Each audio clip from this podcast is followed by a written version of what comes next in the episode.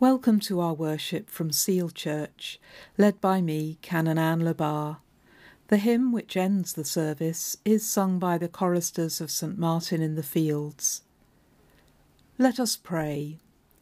Almighty God, to whom all hearts are open, all desires known, and from whom no secrets are hidden, cleanse the thoughts of our hearts by the inspiration of your Holy Spirit, that we may perfectly love you and worthily magnify your holy name through Christ our Lord.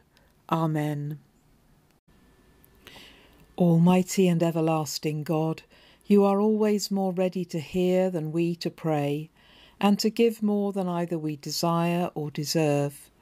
Pour down upon us the abundance of your mercy forgiving us those things of which our conscience is afraid, and giving us those good things which we are not worthy to ask, but through the merits and mediation of Jesus Christ, your Son, our Lord, who is alive and reigns with you in the unity of the Holy Spirit, one God, now and for ever. Amen. Our first reading is from Isaiah chapter 51, beginning at verse 1. Listen to me, you that pursue righteousness, you that seek the Lord. Look to the rock from which you are hewn, and to the quarry from which you are dug. Look to Abraham your father, and to Sarah who bore you. For he was but one when I called him, but I blessed him and made him many. For the Lord will comfort Zion. He will comfort all her waste places, and will make her wilderness like Eden her desert like the garden of the Lord. Joy and gladness will be found in her, thanksgiving and the voice of song. Listen to me, my people, and give heed to me, my nation. For a teaching will go out from me, and my justice for a light to the peoples. I will bring near my deliverance swiftly. My salvation has gone out, and my arms will rule the peoples. The coastlands wait for me, and for my arm they hope. Lift up your eyes to the heavens, and look at the earth beneath. For the heavens will vanish like smoke, and earth will wear out like a garment, and those who live on it will die like gnats. But my salvation will be for ever, and my deliverance will never be ended. The Gospel reading is from Matthew chapter 16, beginning at verse 13. Now, when Jesus came into the district of Caesarea Philippi, he asked his disciples, Who do people say that the Son of Man is? And they said, Some say John the Baptist, but others Elijah, and still others Jeremiah or one of the prophets. He said to them, But who do you say that I am? Simon Peter answered, You are the Messiah, the Son of the living God. And Jesus answered him, Blessed are you, Simon, son of Jonah, for flesh and blood has not revealed this to you, but my Father in heaven. And I tell you, you are Peter, and on this rock I will build my church, and the gates of Hades will not prevail against it. I will give you the keys of the kingdom of heaven, and whatever you bind on earth will be bound in heaven, and whatever you loose on earth will be loosed in heaven. Then he sternly ordered the disciples not to tell anyone that he was the Messiah. In the name of God, Father, Son, and Holy Spirit. Amen. My late father in law was a geology lecturer, and I think it would be fair to say that his life revolved around rocks. Clearing his house after his death last Christmas has shown us that, if we didn't know it already. We've come across box after box of carefully labelled rock samples, gathered on working trips, but also on family holidays. Now, coming back from the seaside with rock is nothing unusual, but it's usually the sort that's made of peppermint candy, with the resort name running through the middle of it. Not for the Le Bas family. They came back with the real thing, packed in the car around the luggage. To us, as we wondered what to do with all those rock samples, one looked much like another. But to Philip's father, each one was unique, coming from somewhere specific, with its own story to tell. Look to the rock from which you are hewn, and to the quarry from which you were dug, says Isaiah to the people of Israel. They'd been in exile in Babylon for generations at this point, and their big fear was that they'd lose their identity, their heritage, their sense of who they were as children of God, that they'd just be absorbed into the empire that had conquered them and sink without trace.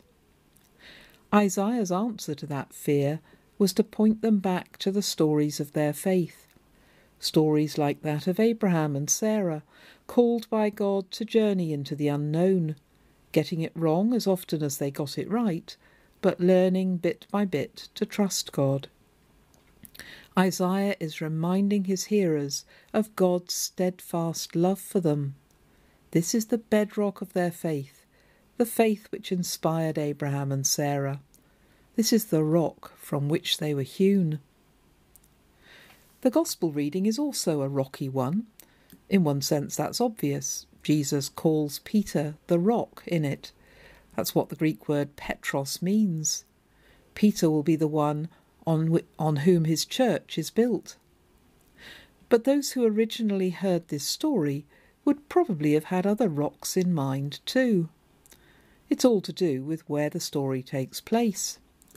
Jesus is in the district of Caesarea Philippi, we're told, which was a town in the far north of Israel near what's now the border with Lebanon, in the foothills of the range of mountains that included Mount Hermon. As that might suggest, it was a rocky landscape, peppered with limestone caves and outcrops, the site of ancient shrines carved out of the rock, including a very popular shrine to the great god Pan. If we imagine this scene, then, as its first hearers would have done, we need to see Jesus and his disciples standing amongst the rocks. Rock beneath their feet, rock in front of them, rock around them, rock everywhere. The name of the town itself, Caesarea Philippi, was a reminder of some of the, the rocky and non negotiable realities the people of the area had to deal with.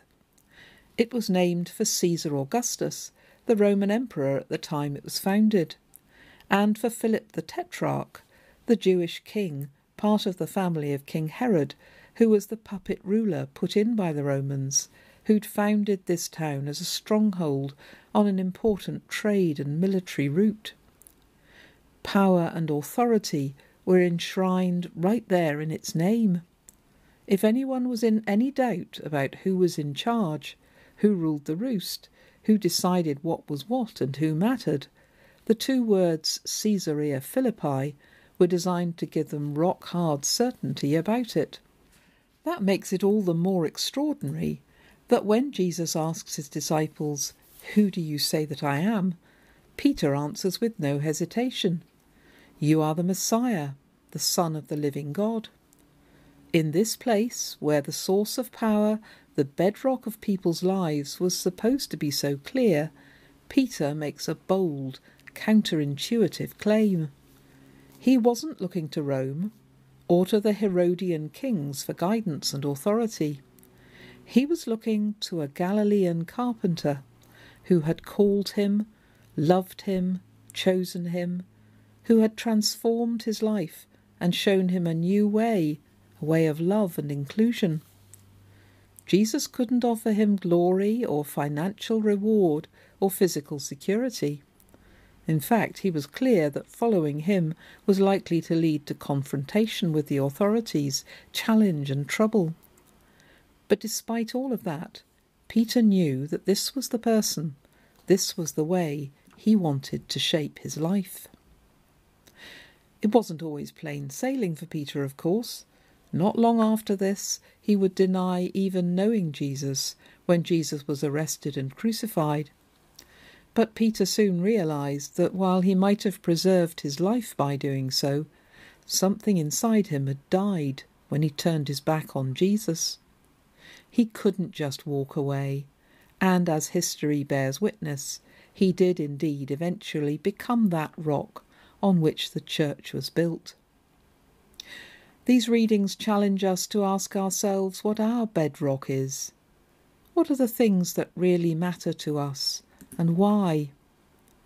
It's often said that we live in a very commitment phobic age now. Maybe that's because many people have more choices than they might once have done. Choices in relationships, choices about whether to have children or not, choices about jobs, volunteering, hobbies, what to spend their time and energy on, choices about faith, political opinions, and lifestyles. That's not true for everyone, of course. Sometimes choice is restricted. But the more choices we have, the more that we're aware that choosing one thing, one partner, one job, one way of life, means rejecting other options, and that can feel very difficult.